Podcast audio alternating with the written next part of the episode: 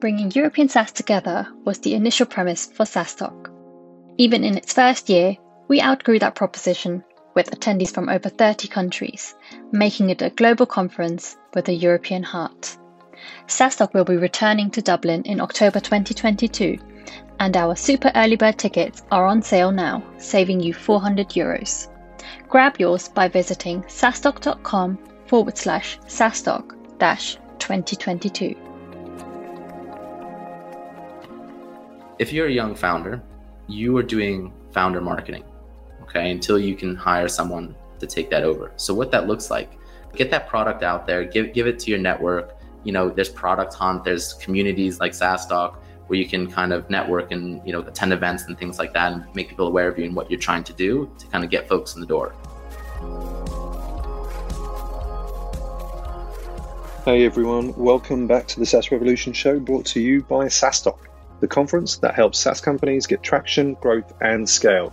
I'm your host, Alex Theuma, and I'll be looking at what it really takes to build and grow a SaaS company today and how founders and entrepreneurs stay healthy on the journey. Now, on with the show.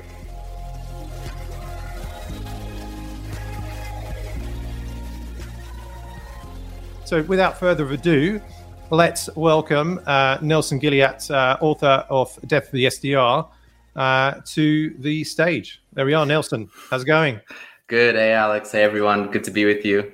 Yeah. Uh, thanks for thanks for joining us. Um, where are you Where are you dialing in from? So right now I am in upstate New York in uh, Westboro, uh, so kind of the boonies.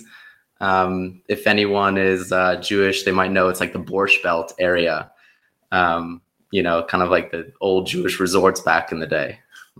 Very cool. I've never heard of the Boonies, but I have watched the Goonies. I don't know if that's uh, any relation or, or, or just a terrible joke. Uh, but um, maybe uh, I, I, don't know if any of the members there have been to the Boonies or upstate New York. Actually, I, I, would love to go to upstate New York. It's on the it's on the wish list. We've done New York a few times, but really just the the city. Um, so kind of. Are you inviting yourself over, Alex? I, well, I, I, I, think so. I, think so. Um, good, good stuff. And I see uh, we've got uh, Dave Graham. Uh, good to see you. Uh, our own DG, Dave Graham, is here. Uh, Michael Kamleitner. Good to see Michael. Uh, Dieter de Hammers. Uh, welcome, everyone. Um, so, N- Nelson, before we we start hmm. talking about the topic today, this controversial death of the, the the SDR, and you know we have all of these SaaS founders here who probably have a lot of SDRs and wondering like you know, what, why, why, why are you, um, uh, you know, saying that there, uh, there is this, uh, you know, the, the, death of the SDR sort of role? Um, quickly, just tell us a little bit about yourself. Um, you know, what you what you've been doing before you wrote the book, why you wrote the book, uh, and and that'll give us a little bit of like context before we kind of jump in. Yeah, sure. So, hey everyone. Um, I'm the author of The Death of the SDR and the Birth of Buyer Centric Revenue published the book about two months ago. And, you know, I've been in B2B SaaS for about six or so years, um, kind of wore all the different hats, SDR, sales, both as an AE and then kind of as an AE slash CSM combined. Um, so like a full sales role. And I've also done product marketing, I've done demand gen, content marketing, and I've worked at a very big company. And I've also then worked at a very small startup, um, like a six person startup. Um, a YC company. And, you know, I, I just saw a lot of the problems that have been going on in B2B that I think a lot of people are aware of across marketing and sales. And I was trying to kind of figure out and diagnose like, you know, what, what are these problems? You know, what's causing them? Um, and then how to fix them. And so I kind of became very focused on that when I was at the very big company. I saw like this company was running the predictable revenue model, which we'll talk about, and which is what I challenge. Um, and then when I got to the small tech company, and and I think this is a really good thing for people who are here. I think it's it's it's a really amazing time to be a startup right now because I think if you can avoid all the you know we talk about tech baggage, but if we can avoid all the marketing and sales baggage uh, or technical debt or marketing and sales debt, um, and you can kind of avoid bad practices, it's a great time to be starting a company.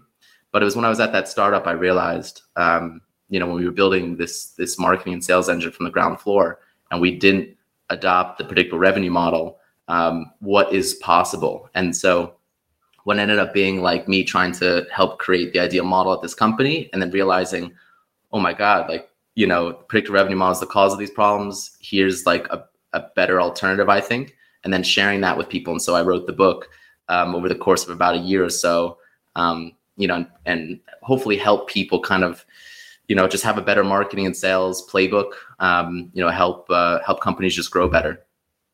Awesome. Uh, th- thanks for the context uh, there. Um, plenty of questions, uh, uh, sort of thing about. So let, us let, kind of start off like the what, what what is the state of B two B marketing set, uh, you know sales at the moment, and I, I guess kind of according to you uh, and I guess your, your sort of research, you know, how bad or you know good are are things?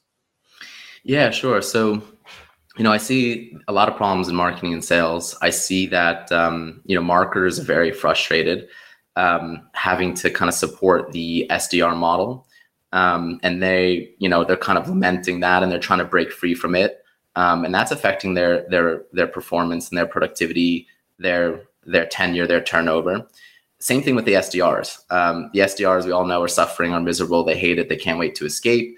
Um, they're all underperforming. Most of them, I think, it's something like 83% of SDR teams are underperforming. You know, um, they're they're missing their their uh, meeting quotas. Um, they're turning over very frequently, um, and so you know, it's just it, it, and I think COVID it helped to kind of shine a light on things and accelerate that. So, you know, especially in the last year, it's become very clear to people that the SDRs are in trouble and people are rethinking that role. And then also sales. So, you, you know, SDRs marketing, they're supposed to support sales, and sales are also suffering high turnover, low tenure, low productivity, low performance, low job satisfaction. And many of them are missing their, their revenue targets.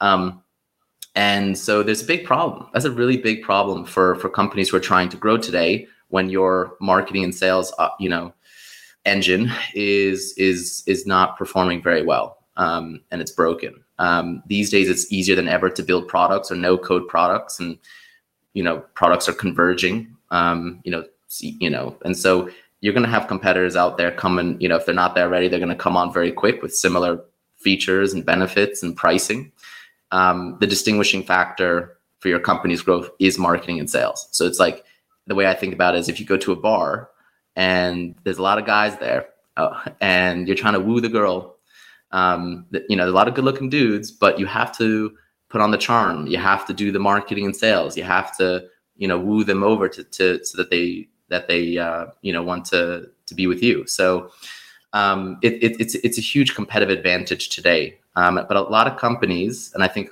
uh, what's great about again for founding companies right now or young companies, um, they'll have a big competitive advantage over their incumbents, especially the big dinosaurs who are kind of calcified in the old model, um, which is really slowing them down um, and hurting them. And so I think to to the extent that you avoid that model will be the extent of your competitive advantage. Um, now that I've kind of set the, the, the dreary scene is to kind of talk about like what is the actual problems that what's caused like what is causing this bad state of sales. Um, but I just wanted to pause there for any reaction or thoughts on that before going on. Yeah, if you've got any reaction like throughout, I mean, especially to what Nelson has just said to to set the context, uh, let us know. You agree? Uh, put agree. If you disagree, uh, put disagree in in the comments. If you're not sure, and you're still waiting to kind of like find out your opinion, uh, also kind of put uh, like not sure, but uh, please do sort of like drop in the in the comments. And and also just as a reminder, any questions that you have, as and when you think of them, like drop them in the uh, in the sessions chat, uh, and we'll come to them and, and, and get Nelson to answer the questions. So I, am sure. those comments will, will, will come in. Um, so yeah, in terms of Nelson, you mentioned the the problems causing this state what are the problems? What are the solutions? Yeah, sure. So fundamentally, I think there's four problems um, across marketing and sales. Um, the first one is prospecting. The second one, which is a marketing thing, we'll talk about that. The second one is the sales assembly line or seller specialization or buyer handoffs, um, you know, such as the AE CSM split, which is the basic split, but then in practice is often a lot of subdivisions, and we'll talk about that. Uh, and then there's also um, quotas and commissions. So you know, a lot of you know, most of these affect sales more, um, but particularly prospecting affects marketing more. Now, marketing and sales is a commercial unit responsible who should be responsible together for revenue and pipeline. If sales isn't doing well, then marketing doesn't do well. And so they kind of, you know, it's like a basketball team. You got the point guard and you got the center. Um, and if one's not doing well, the other's going to suffer. If you're if you if your marketing and sales team are properly aligned on stuff, um, which they aren't today, and we'll talk about that. Um, but those are the four things: prospecting, sales, assembly line, quoting, commission that I think you should avoid, and I've got alternatives to that that you should pursue. Um, now, fundamentally, I think that the predictable revenue model, which is the marketing and sales playbook that most B2B companies run on to a sizable extent, not fully, not they don't take it straight, they can't. um, but that's sort of like the model that they're kind of working with. Um, and that I that I think is responsible for prospecting and for the sales assembly line. Predictable revenue is not responsible for commission and quota. They've been around for a while. So I don't want to sully predictable revenue as being responsible for something bad that it's not responsible. So, um, but I do think that the the predictable revenue model, um, which was again based on the you know late 90s early 2000s was when this kind of practice came about um, and then Aaron Ross popularized it in his 2011 book, Predictable Revenue. And so all these companies, all these tech companies, whoa, Salesforce did it in the early 2000s. like, let's do that. Um, and that's, you know, understandable to some extent. Um, but it's not the early 2000s and you're not Salesforce. And it's not like Salesforce was only doing what, you know, Aaron Ross kind of talked specifically about prospecting in the sales assembly line, but there was also other stuff that Salesforce was doing and other factors that, that, you know, were to take into account that other things are doing the marketing and sales. In any case, I think that in the past 20 or so years, we all know buyer preferences have changed and how they want to be marketed to and how they can buy. Technology has changed and what marketing can do nowadays has changed. Like social media wasn't around. Like, you know, this group wasn't around. A lot of the online Slack groups or channels or forums weren't around. Um, you know, so there's just so podcasts, like these type of live events, they just they just weren't there. Um, and so marketing was very limited in what it could do. Um, and so basically, what prospecting is, is I consider it's the worst kind of marketing. It's like really outdated, feel like like marketing that sales used to do back in the day when marketing just sort of really lacked the ability to to kind of bring folks in the door. They said, "Hey, salespeople, go knock on doors, go call people in the phone book, you know, do whatever to try and get try to get folks." Um, and so for me, prospecting is code word for for the worst kind of marketing. And today that's telemarketing, email spam, and LinkedIn spam. It's just going out and like, you know, hey, can I get 15 minutes? Can you get it? Can you want to speak to sales? You want to speak to sales? Um, and so when predictable revenue came along and said, hey, sales used to do this, it's really inefficient, inefficient and ineffective, and it's not a sales thing, it's a marketing thing. Let's create SDRs. Let's have you know people do prospecting full time. And then that's when the kind of the SDR model came about. So you've got marketing, you've got SDRs, and then you've got sales. Um, and any aspiring seller needs to first become an SDR um, and do that sort of grind. And so that's kind of like the history around prospecting. Um, and so I see prospecting fundamentally as yeah, it's it's does more harm than good. Um, I don't think a lot of companies realize how harmful prospecting and the SDRs are. Um, and that's why I call my book The Death of the SDR. I mean, yes, it's like marketing, it's like death of the SDR. It's like, you know, but fundamentally it's the symbol of the predictable revenue model. And I see I see it as the core problem in B2B marketing and sales today that um, it crowds out good marketing. It crowds out good modern marketing. It's um, you know, preventing that. It's basically putting a lot of marketers in a straitjacket. Um, you know, that they have to kind of tailor a lot of their marketing efforts to support the SDRs um, which are immensely time, capital, and labor intensive. Um, and so those are res- there's a lot of resources that you could otherwise be deploying into good good marketing. Um, and then you know we know that buyers we don't they don't like the telemarketing they don't like the, the email spam they don't like the LinkedIn spam they're kind of tuning out and turning off. And so you when you kind of go out there spamming and annoying people you're going to get the response which is no response or uh, people telling you to take a walk.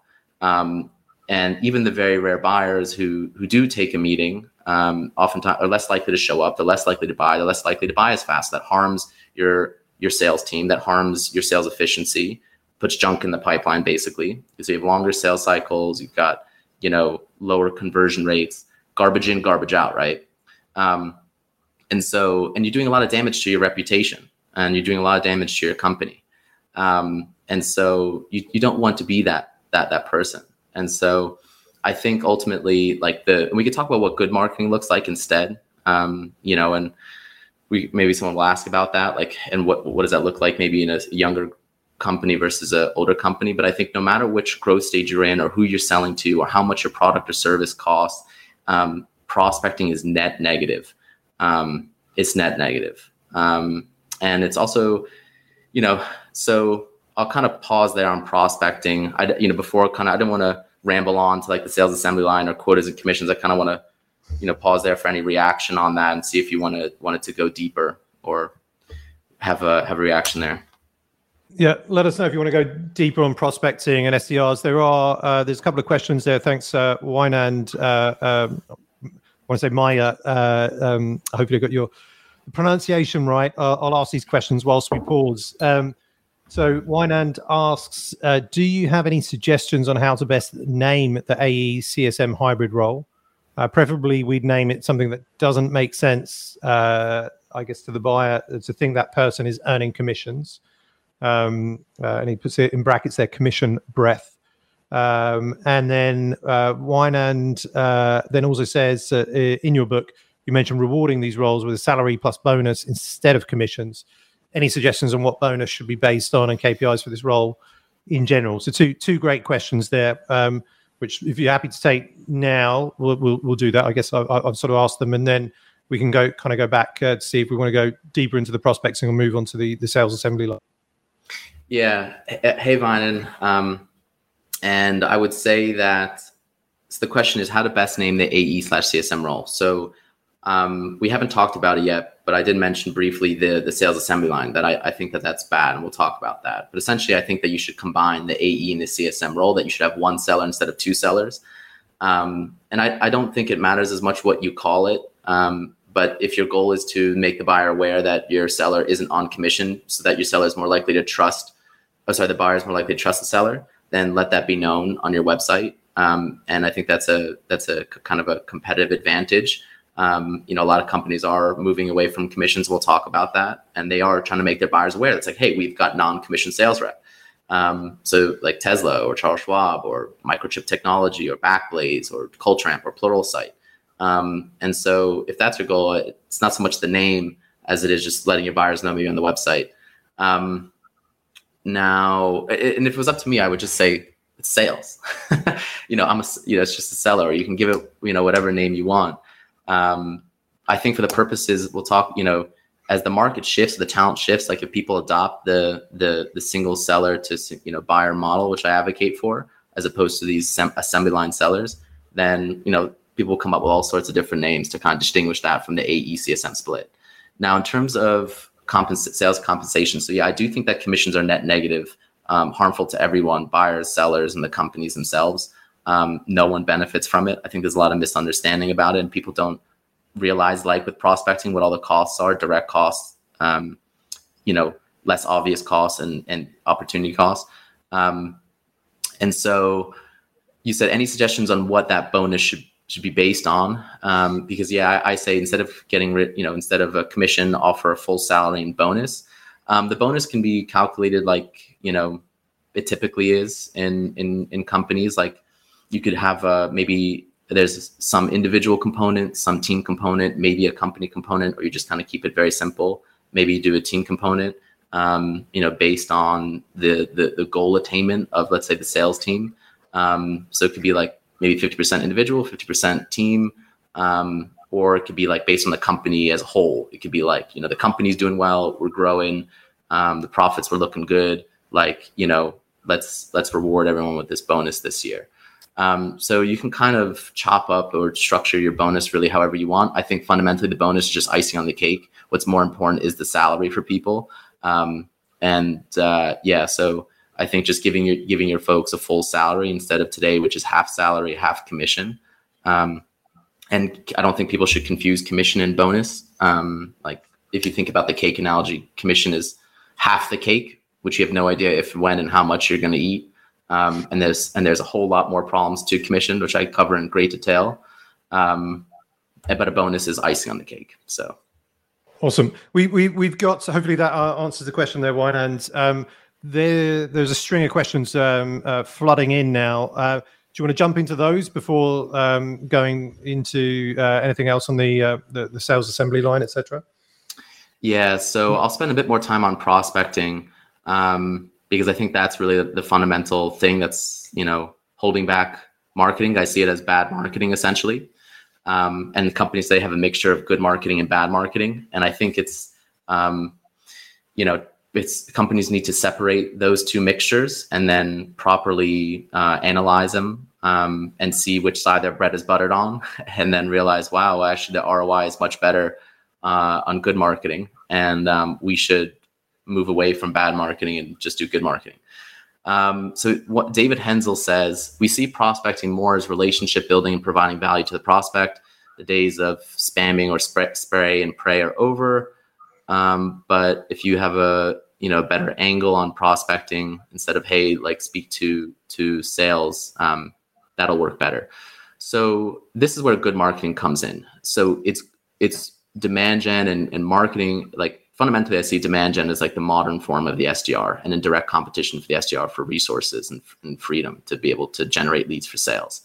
Um, and a lot of demand gen folks, like you know, as I mentioned before, are kind of lamenting SDRs that, that like they have to kind of divert resources and focus away to supporting bad marketing. Um, but it's yeah, it's marketing's role, it's demand gen's role um, to basically go out there in the market and educate your buyers, inform your buyers, um, put out you know so let's talk about good marketing for a bit. Um, you know, all of marketing is outbound. So kind of throw out that kind of misleading inbound outbound dichotomy. It's not just like marketing just puts up a website and just waits for people to kind of come and knock on sales door. And that unless we kind of go out to the market uh, with telemarketing and email spam and LinkedIn spam, no one will ever come in. Um, so good marketing. So good marketing these days essentially is um, primarily content marketing with really good distribution, primarily on social media, and a whole bunch of other stuff, which we'll talk about. Um, but that's kind of like the primary thrust. Um, so whether that's written, audio, or visual content, like a you know like a podcast or live events like this, um, fireside chats, panels, um, and or or LinkedIn posts or you know blogs, um, or you know doing guest posts and things like that. Um, and then you're distributing that content in places where your buyers are. So it's whether whether you're doing like organic or paid. So whether you're you know doing ads or you know just distributing this stuff you know let's say on on youtube or on your email list or on linkedin um, or, or if you're running ads behind this content in your message whether it's on facebook ads or linkedin ads or youtube ads reddit twitter whatever uh, google ads um, so you're it's marketing's job to kind of go out there and make the buyer aware and put out this content um, and so that people consume your content and that they come back for more and more because you're providing value you're you know making them aware who you are um, and you keep doing that and you don't like if imagine imagine if all of a sudden alex or me hit you guys with a sales pitch after this. Like how many of you would keep coming back if we kind of hit you with a slimy pitch we put you into an sdr cadence um, you wouldn't. It's not, you know, you, but you keep coming back to the content. You become aware, uh, you know, of Alex and, and SaaStock and everything that he does, and you know, and me, and maybe eventually you kind of hit us up. Now that is what marketing should be about. So you're doing all this stuff to kind of bring, make people aware, and eventually they will come to your website they'll learn about you or they'll check you know if, if it's a personal profile on linkedin they'll check you out. They will that, that's how people buy today. That's how you buy today. If you think about how you actually become aware of stuff or you talk about how you become aware of stuff it's like yeah oh yeah i saw this podcast or on social media or you know in, in this community or in this slack group. Um, you know or i saw this ad on linkedin or facebook or i attended this event or whatnot. Um, and uh, or word of mouth like yeah so and so spoke to me about this and they use it. Um, and so ultimately um, it's it's it's the goal of marketing i think to drive people to the website and to request a demo to speak to sales. That is a lead. A lead is someone that comes to your website requests a demo marketing automatically qualifies on the website. That's a lead. Everything before that is just contact information of uninterested buyers. And that's what an mql is. And that's what most marketing teams are kind of held accountable today. It's just like, hey, let's generate contact information of uninterested buyers, you know, that we've either captured through gated content, which shouldn't be gated, or list purchases, um, or people who attend events and trying to capture their contact information so that you can then give that information to SDRs and then bug these people to go speak to sales. And I think that's awful. It's like, you know, there today again, there's a mixture of both. So it's like you have often the play today is like marketing is going to do all the stuff to like woo buyers, put out the content, do the events, do the ads, you know, remarket to previous buyer and users, do referral campaigns, you know, case studies and and and review sites and you know the whole the whole nine yards. Um, and then as buyers are kind of engaging with that content, kind of signing up for events or coming on the podcast, doing co-marketing, doing partner marketing, whatever, um, then they're like, well, let's get the SDRs on them um, and try to pull them into sales. And I, I kind of uh, equate that. So if you're at that bar and using that bar analogy, it's like the guy is wooing the girl and letting them know what he's about and putting on the charm. And then he asks the girl to marry him and like, or, or is a jerk at the end. And then he wonders why he never hears back or he gets slapped in the face. Um, and so I, I, think that it's like you, you need to, I think, focus or kind of reorient what, what marketing should be doing. Um, and that marketing should be giving sales these layups. And that's the leads that sales wants. These are the people who come into, they're explicitly raising their hand to speak to sales. Marketing can automatically qualify them on the website. Those are the buyers that are more likely to buy, buy faster at a much less cost. And that is what you should be solely focused on. Um, don't dilute the champagne with poison. Like, don't put junk through and waste your sales time, which is why a lot of companies will have a very bloated sales team um, and have too much sales headcount. And these sellers are missing their revenue, and their sales cycles are very long, and their conversion rates are very long. Um, and the and the cost per acquisition, the CAC payback period, isn't looking too good. Um, so yeah, I think you just need to, you know, um, you know, marketing can do good. Marketing can be one to one. It can be one to few, and it can be one to many. Um, you know, and so, and you don't need SDRs for that, and you don't want SDRs for that. Um, like I, what I'm advocating now for companies that do have SDRs, just so you understand, is not to like fire them overnight. It's to repurpose them to more productive marketing activities like product marketing, demand gen, content, social, um, which already kind of SDRs are somewhat doing today, but they really can't because they've got quotas and commissions the SDR is not a junior marketer, which is what I think they should be. They should be like a junior generalist marketer. Like companies should have entry level marketers who kind of jack of all trades and help with this and help with that. Um, one off emails here or whatever, helping with events there. Um, and that's what SDRs, you know, kind of should be repurposed in today. But they cannot do good marketing it, you know, if you're telling them, hey, go telemarket, email spam, LinkedIn, do all these like high activities, make this many calls, make this many dials, and you have to make X many meetings, otherwise half of your compensation um, you won't get. So you, you can't tell them to to kind of, you know, so yeah, can some SDRs some of the time like have good outreach that buyers receive and take a meeting and then buy? Yes. Um, compared to what? Um, is the big question. And is it worth it? And my answer is when you take into the totality of everything, um, it's not.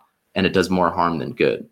So I'll pause there. Um, so we have some more questions. What do you think, Alex? Yeah, you know, uh, uh, definitely. Uh, uh it's it's super interesting. Um, I kind of agree, but also like certainly, you know, there's there's some conflicts because uh, you, you, know on, on my side. But we we've had recently Chris Walker um, on um, from uh, Refine, Refine Labs. Labs. Yeah, uh, uh, and uh, yeah, very much obviously. Uh, he's kind of uh, all in as you can you can man, imagine on demand gen and building a very successful business in a short period of time by you, you know drinking his own champagne. Um, it, it kind of links in, I guess, a, a, kind of question here for, from Justin to what you said, and I guess kind of what what Chris is doing where uh, Justin Halfpenny uh, from Cadify, so he mentions uh, for a new startup, demand generation, Chris Walker style, uh, can take time to get working. Uh, do you assume no at all? Uh, as a note, this is where we are, and we're, i.e., me, doing outbound prospecting to high value, highly targeted or persona sort of account based marketing. Um, so yeah, what are your your thoughts? Yeah, so I would say that, that, that what I consider prospecting, like the telemarketing, email spam, LinkedIn spam, and that type of stuff, just it's not a shortcut to growth. It's a shortcut to like loss and and like it's harm. And so um, if you're a young company, um, I would avoid that. It's even more harmful if you're a younger company. Um, you know, so it, it's I would say it's slightly less harmful if you're a bigger company with a bigger brand name in a massive market, and it's like you've got a lot of money to waste, or you're venture backed and you don't mind wasting all that money. Um, and you got high margins. You know, there's a lot of other influencing factors to the degree of the harm that you do. The predictive revenue model or prospecting, like margins and competition and demand and the the quality of your product, all that type of stuff.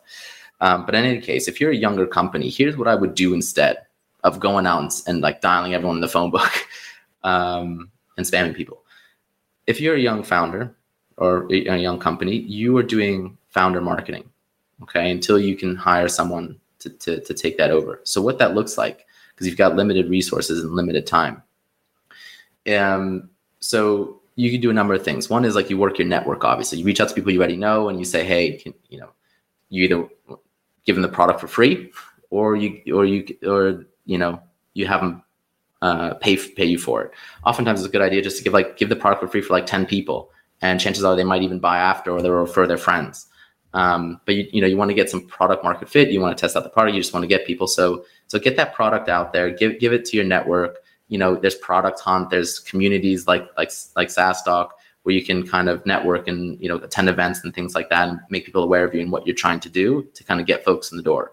So you know, you can also just ask people for like feedback. Um, so it's not a it's not a salesy thing. It's you're not saying, hey, take a demo. It's like hey, I'm a founder, I'm doing this. Like you are in my audience. I'd love to kind of get some feedback from you, not a sales pitch, whatever. Just like just just your two cents of you know what I'm trying to do here. Um, that's kind of one thing. Um, the other thing is like posting on LinkedIn. Like LinkedIn is free. It's where a lot of B2B audiences are. Like go post, go comment, go connect with people, um, build your brand there, um, and just do that on a regular basis. Um, in addition to that, go guest podcast. Like go and like share your expertise, share your whatever opinion or point of view that you have. Um, and you don't need to be like saying like a messiah and saying like amazing, interesting things. You just kind of like, you know, you can kind of recycle what generally what people are saying or what whatnot, or you know, you don't have to be wowing people all the time. Um, you know, just a couple tips and stuff like that. Nothing, you know. So people are always starting from different levels, so you know, some people might have heard it before, some people may have not. But yeah, go out there and guest podcast, um, and uh, go out there and do like events. Like go and join like me. I'm on this panel or I'm on this fireside chat. Like go and engage your audience there, and then now you have a lot of content. And then you know maybe even create a podcast of your own. Um, like Alex did. So Alex, you know, started with blogging, and then he launched a podcast, and then he had a community, and then things like that, and that's how kind of stuff began more or less, you know, at least what I'm aware of. But um, so you're going out there, you're creating content, you're distributing that content, you know. So it's like you do uh, you do a podcast, get the recording, get the audio recording, upload it to YouTube, the full thing, chop it up, um, and then put like micro clips on on LinkedIn or whatnot. Um, and uh, yeah, so to get that message out there, put on your website, whatnot. Um, so so do that. You can even do if you were to do paid ads, like I would recommend Facebook. It's just cheaper than LinkedIn ads. Um, and get your message out, like accelerate distribution of that message to your target audience. It depends how big your target audience, whatnot, but like you can kind of guarantee distribution of your message or your content there. Um, so yeah, so get out there, be speaking, you know, hitting up your hitting up your network, whatnot. Um, stuff like that is, is like what I recommend maybe maybe to start. Um, and then you'll see like you you're you're gonna have this, these things have like compounding yield and network effect and, and sort of a variety you know customers breed customers people become aware of you word of mouth this and that so like you, you know you're also getting involved in communities and like so for let's say you're hitting up marketing and sales you're probably going to be active in like rev genius or revenue collective kind of answering people's questions you know they've got they're trying to like do their job and things like that or maybe you become a chapter head or whatever so it's just like you start to build yourself up. People become aware of you and, and what your company is. Um, and you, you, you know, maybe even offer people a free trial, right? It's great, kind of get people in the door just using it, talking about it. A beta, you offer people like a beta, sign up a free beta, whatnot. Um, stuff like that is what I would do, um, you know, for starters, if you're a younger company. And then hopefully you bring in, you know, a marketer when you're maybe about like 1 million in revenue and you've got product market fit and you've done the founder led marketing as well as sales and everything else. Um, you know, um, but then you bring in a marketer to then help support you and kind of amplify that um, and, and, do some other stuff as well now that you've got more money and things. Awesome. Uh, thanks for sharing that, Nelson. And I think like on the, uh, hopefully, uh, Justin, let us know if that ans- answers your questions or if you've got any, any more around that. On the podcasting thing, uh, I've been doing it uh, for six years, very much uh, sort of like, you know, passionate around just like, well, two sides of it. One, creating your own podcast, get going with that. I know, like, uh, for instance, David Hensel has his own podcast. I think Justin, uh, maybe you started your own podcast. Uh, I, I think I saw that sort of recently. So I love to see that both creating your own podcast and thinking about the, the strategic value creating content for your business but the guest podcasting the the kind of assumption I'm making here, and perhaps I'm wrong, and also uh, for people, uh, those that are here could uh, potentially challenge me on. Uh, but maybe they're thinking like, what uh, what would I have to say if I went on to this podcast? You know, because I'm kind of early stage SaaS founder. What would you you, you know? Um, why would I they invite me on? What is my specialization? But what I believe around that is, look, you you are a founder. You, know, you're building. you know, great businesses here you all have stories to tell and you, you know why you decided to start building your business what you were doing before what you're doing to build the businesses the challenges that you're having etc and so on uh, and there's going to be a whole market there that can kind of relate to that um, so everybody has a story like sometimes when i'm invited to go and speak on a podcast or i invite myself to speak on a podcast i often think about oh fuck you know like what am i going to say like you, you know i'm not like an expert, but then you you know naturally then you just kind of get into your story and they ask you about the things that you're building a business and there's a lot of like insights kind of into that. And then once you've created this piece of content, whether it's your own podcast or this guest podcast, also like you mentioned, our kind of model is like you, you know we publish it on the um, you know all the podcast players or you know uh, so you get the audio, publish it on YouTube, uh, push it through rev.com to get a you know transcription you, we can use you, you, know excerpts of the transcription for like LinkedIn posts and social posts. Uh, then we also chop up the the video. Uh, we recently uh, we we um, uh, started working with this company in Nepal who basically chops up all our videos for us for like dirt cheap.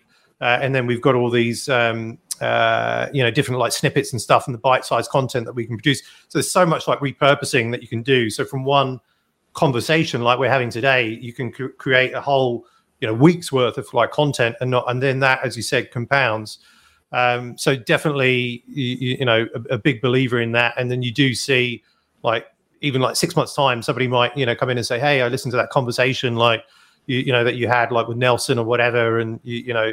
Uh, that can lead to to something, or you know, just a, a conversation, somebody in your, your network. But uh, definitely my thoughts are even if you're early stage, which like uh, Justin is, and you, you, know to start working on that because it, it is a long game, but you can also get some quick wins. Uh, I, I, think from that uh, as well, and and like you say, the the the buyers today are probably going to be a lot warmer, uh, a whole lot warmer through you, you know relating to that content than you know receiving a cold email.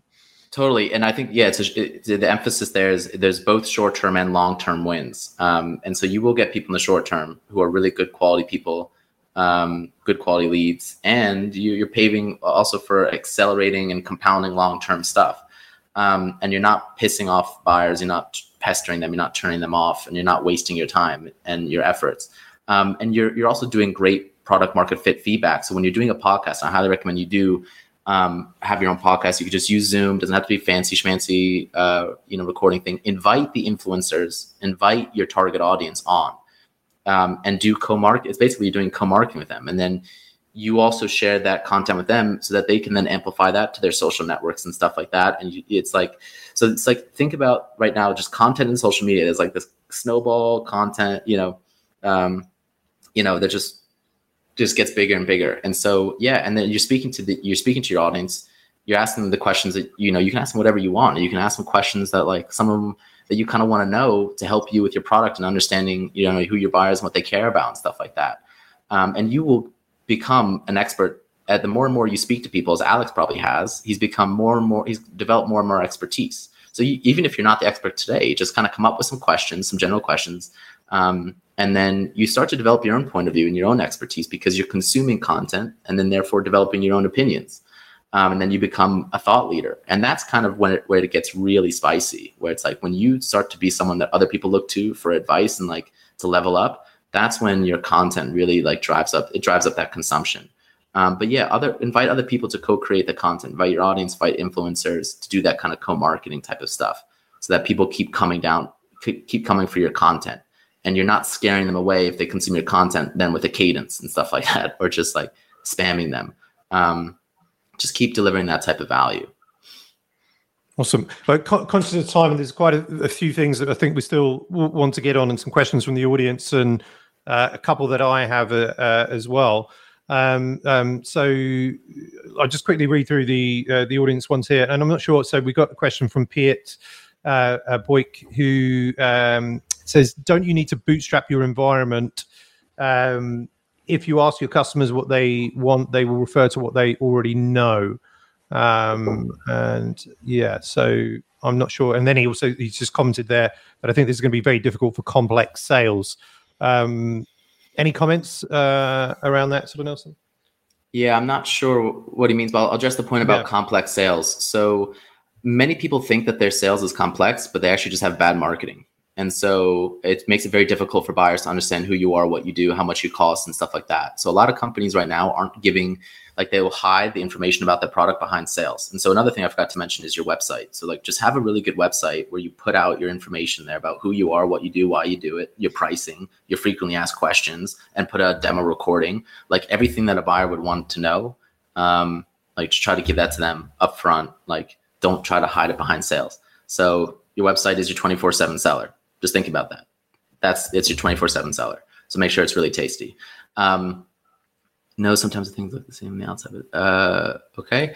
Um, so what I would say is, um, you know, to the extent like if your product is very complex versus when it's transactional, will kind of change your go-to-market, like you know what, what, what your marketing sales strategy is. Like, are you just trying to enable buyer self-service to the extent desired and possible? Um, you know and is there less like work that sales needs to do because it's just plug and play? Um, and you don't need to kind of customize or, imp- or like do a whole lengthy implementation like crm software versus like a like a bolt on on you know um, that you just run a gun with. So kind of then depend you know that will change like you know do we do a freemium model? Do we do we do um, you know uh, buyer self-service to some extent where you can just hit the buy button on the website. Maybe you don't even need to speak to sales. I think there will be some companies that start to move in that direction. I'd like to see more of that where it's just like you know they don't necessarily need sales. They could just buy now. And i think that kind of like that's kind of like so the ideal that people can kind of strive for to some extent. Um, in any case um, so yeah i would say that a lot of companies even if they're selling into enterprise and they're selling complex products with big implementations and like massive deal sizes, you can dramatically improve your conversion rates and um, your sales cycles just with through good marketing and sales. And so I think mar- um, just be aware that if under the current model, like marketing is sort of incentivized and pressured um, to just put a lot of junk through the pipeline. And then, yeah, sales gets caught holding the bag, which is one reason why there's the market, which is the big reason why there's marketing and sales misalignment. Marketing celebrates generating contact info of uninterested buyers and sales is responsible for revenue. so, hmm, and sales is not performing very well. And, and so like you could, you know, a lot of, you know, and, and I think you mentioned Chris Walker from Refine Labs, you know, and he's, you know, helped a lot of companies go from like really long sales cycles and they're selling expensive products and complex sales, uh, you know, or complex products. And these help to dramatically reduce sales cycles and conversion rates. Um, so it's just better marketing and sales. Um, yeah. So yeah, there's a question see. there from another one from Wynand. So he said, "Do you believe attacking the old way of doing things, like you do with your book title, usually works well when positioning a B2B SaaS company?" Um, that's very common. So uh, what Wynand is saying is like a lot of times in in in terms of positioning or messaging your product or service, you'll say, "Hey, the old way is dumb. Here's the new way." Um, and yeah, that that's that's totally fine if it's true. um, and and that makes sense. So uh, you know, my my I'm challenging the predictable revenue model, um, and I'm offering a new model, um, the buyer centric revenue model. Um, and so, you know, you got to offer a positive, right? You got to make it very clear what's the old way, what's the new way. So don't just bash the old way because it's easy to criticize um, and to and to put something down or the old way down. But you need to show people a positive that they, you know. Anyway, so yeah, I think it, that's totally fine. Um, yeah. Yeah, I'm, I'm pretty sure. Um, uh, I don't know whether it was Chris Walker's uh, workshop that we did, but uh, I remember a workshop where um, we were seeing some websites uh, of very well known SaaS companies, and they were doing like, here's the old way of doing things, and here's the new way, and they all had that on their website. So um, pretty common uh, as well. Um, uh, a, a, couple of questions here. So uh, one is that you you mentioned a whole bunch of companies that um, and uh, in the book and and, and today uh, as well that are are implementing this kind of buyer-centric model. Um, can you give any more kind of like details around so things like com- companies like Culture Amp, but specifically in SaaS, like what they're doing and you know, maybe some of the kind of the, the results, uh, and then kind of second question, not necessarily related to that. Uh, you've also touched a little bit in terms of you know repatriating SDRs kind of into demand gen and, and stuff like that. Uh, I guess kind of like if people were in, uh, interested, uh, you know, if they're not already doing uh, implementing buyer-centric revenue model, what are the steps that they can take to to start doing it? So two questions, not well, quite tied together, but that's what's on, on my mind with with the 13 minutes that we've got. Yeah, sure. Yeah, sure. So, you know, I mentioned, you know, basically companies can will adopt different aspects or have already adopted different aspects of the buyer centric revenue model, which again is get rid of prospecting, just do good marketing, do modern, you know, demand gen, drive website demo requests um, to your website. Um, and uh, the other thing is like, yeah, get rid of the sales assembly line. Um, like just have like, you know, a single buyer to seller relationship. The seller can bring in other people from the company when necessary, like bring in the technical expertise or bring in someone to help with implementation. But it's like the, there's a single seller responsible for the initial sale, expansion, retention. It's good for the seller, it's good for the buyer, it's great for the company. You don't have these bloated sales orgs. You've got a more efficacious seller instead of these stunted sellers. Um, and that yeah, you get rid of uh, commissions, you replace that with a full salary and bonus, and then you get rid of kind of like the crappy quotas today, which are like these short term quotas that are also again tied to your commission um, and publicly the attainment is publicly displayed on a dashboard, all that kind of crap. Um, and yeah, and, and just to stop that, like you know, you can have pro- have proper goals. You know, you can have revenue goals and stuff like that, but like you know, don't tie that to commission. Don't make these like this type of unnecessary pressure on sellers so they pressure buyers, lose lose, all that type of stuff. Um, and then, um, so companies will adopt certain aspects of that to different extents not you know there's no company I, to my knowledge yet that said that yep we chucked out the predictable revenue model and we are fully buyer centric revenue model. Like i published my book maybe two months ago. Um, and i'm learning I'm, I'm going out to the market i'm speaking to people to kind of learn what they're doing. And again there's a mixture kind of of both the predictable revenue model and to some extent the buyer centric revenue models in a lot of companies. When it comes to commissions um, example companies include microchip technologies which has like a couple thousand sellers globally and worked marvelous for them to cover them. Um, backblaze Culture Amp, Pluralsight, um, Legion Logistics, and B2C, there's um, Tesla, there's uh, Charles Schwab, a whole bunch of other people. Um, now, in terms of let's say getting rid of the sales assembly line, so I think you know there's a lot of people who've kind of done that. Shopify did that very famously, and they had you know they were selling a product north of ten thousand, whatever, and they had amazing results just just having a single seller, single buyer type of model. Um, let's see now you know, again, a lot of companies have a mixture between of like prospecting and demand gen. Um, and so it's kind of trying to separate that out um, and comparing the two. But I think, um, you know, if anyone goes into their own company, well, and I'll, I'll, address the other part of the question, which is like, um, like how at your own company can you figure stuff out and maybe make a, and I recommend that people kind of start with a comparison and here the steps to kind of compare the predictive revenue model or kind of what, you know, the baseline and and uh, be able to kind of gradually uh, move away from it through experiments. So experimenting, if it works, then you kind of double down on it, continue with it, and then maybe and then gradually transition, um, provided it's working. Um, so what I recommend for people um, when it's starting with prospecting is go into your CRM and compare uh, the leads generated from SDRs versus the leads generated from demand and other website demo requests and then you compare that against revenue, um, and uh, you know number of opportunities, cost per opportunity, conversion rate, sales cycle, cost per acquisition, cost per acquisition payback period, um, and you'll see like which leads are more efficacious. Like you know, so and you'll you'll see, and then also consider how much resources are you pumping into SDRs versus how much resources, how much time, capital, labor are you pumping into demand gen. SDRs again are very time, capital, labor intensive, and oftentimes demand gen has to do a lot to support them.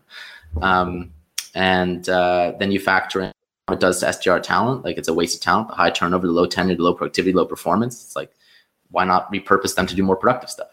Um, and then you think about the harm to buyers, buyers turning off, t- tuning out. Um, you know, you can see that to some extent in your CRM. You can see like people who do not call, take me off your list, like un- unsubscribes, all that type of stuff. Um, but oftentimes they don't tell you. So then you kind of get a kind of get a bit of a picture of like you know the cost of prospecting versus um, like demand gen, and also the opportunity cost of not doing more demand gen, whatever, um, or redeploying those resources more productively. And that's sort of the first step. It kind of exposes the inefficiency and the ineffectiveness of SDRs relative to proper good marketing. Um, now, uh, I just lost my train of thought. Oh, um, yes. Yeah, so the, the second step is to then propose an experiment. And so go to the, you know, a lot of these folks are founders, so you guys are you guys have the keys to the car. But a lot of people maybe who are report like heads of sales or heads of marketing, um, you know, need to get the CEO's blessing for this, or the board's blessing, or the VC's blessing, whoever owns the company. So just propose an experiment. Just say, hey, like here are the results of that um, analysis. I'd like to propose an experiment where um, we first automate inbound demo request uh, qualification and, and demo scheduling right on the website. And we route those folks directly to sales. So basically, kind of getting rid of the inbound SDRs and then repurposing those inbound SDRs to more productive marketing tasks like content, demand gen, social, whatever, product marketing. Just repurpose those SDRs. And during that time, give them quota relief. Um, give them quota relief. And they'll be, the SDRs will be thrilled. um, and then you'll see that, that that works amazingly well. Those buyers will actually show up to the meeting. They'll, those meetings will happen much faster and those meetings will more likely to close. Um, and uh, much better buying experience than the whole sdr runaround. And then the second experiment to do is to gradually reduce prospecting by 25% increments. So if you're doing x many telephone calls te- you know x many emails x many linkedin messages um, just reduce that by 25% increments. Um, again give quota relief and repurpose the SDRs to more productive marketing activities. Um, and yeah, you're like redeploying those resources to again more productive marketing. And so again, and then track those measures over time: um, revenue, opportunities, conversion rates, sales cycle, cost per opportunity, CAC, CAC payback, things like that, um, to kind of see how you're performing. Um, and you'll see that things will things will be improving. Your SDRs will be much happier for it. You'll you know your marketing team will be much happier for it. Your sales team will be much happier for it um, and you'll get you know marketing and sales efficiency. You'll have a really strong engine. Awesome. Uh, I've got two two final questions for you, uh, Nelson.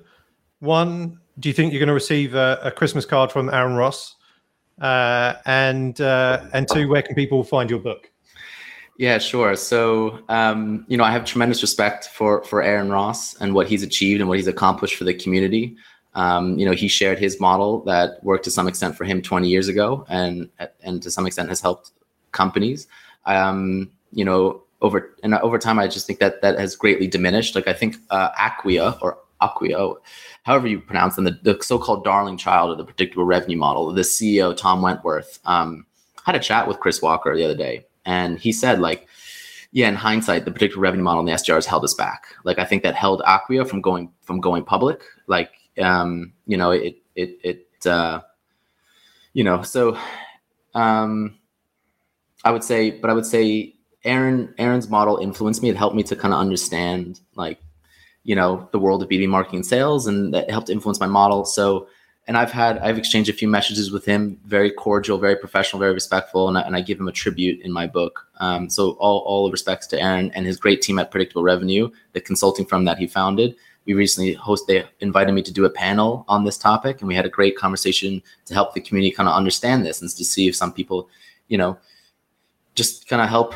uh, people rethink this stuff and maybe tailor uh, and make make changes and improvements. So um, and then the other thing about how people can can find me or, or get the books the book right now is on amazon. Um, the death of the sdr and the birth of buyer centric revenue um, if you have kindle unlimited it's free. If you don't you have to pay nine dollars. Oh my god. Talk about big acvs um, so i uh, hope you grab it. Um, and then if you read it reach out to me and we're happy to chat about it. Um, you know love to get your point of view and, and uh, your take and your anecdotes and or any feedback you know good or bad that, that you have. And you can find me on LinkedIn. So you know, reach out to me on LinkedIn, Nelson Gilliat, or shoot me an email at uh, nelson at buyercentricrevenue.com. And then these days, I also recently, I haven't really publicly launched it, but um, I'm the CEO of Buyercentric Revenue LLC, which is a B2B marketing sales consultancy, uh, an agency to, to help folks adopt and implement this model. So helping them with, with marketing and helping them with sales and helping them do to kind of do this transition. Um, and so if people kind of need like an extra pair of hands, if they if they really need like you know think that hey how do, how do you do this, and some people have already reached out for that, then I'm happy to kind of to help there.